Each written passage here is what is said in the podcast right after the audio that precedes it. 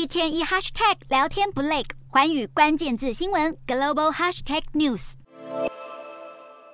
巴拉圭即将在四月举行总统大选，这场选举也牵动着巴拉圭与台湾的邦交关系。执政党红党的候选人潘尼亚就表示，如果他胜出，台湾与巴国的邦交不会受到影响，他会捍卫与台湾的历史关系。不过，他的挑战者埃里格里就完全相反。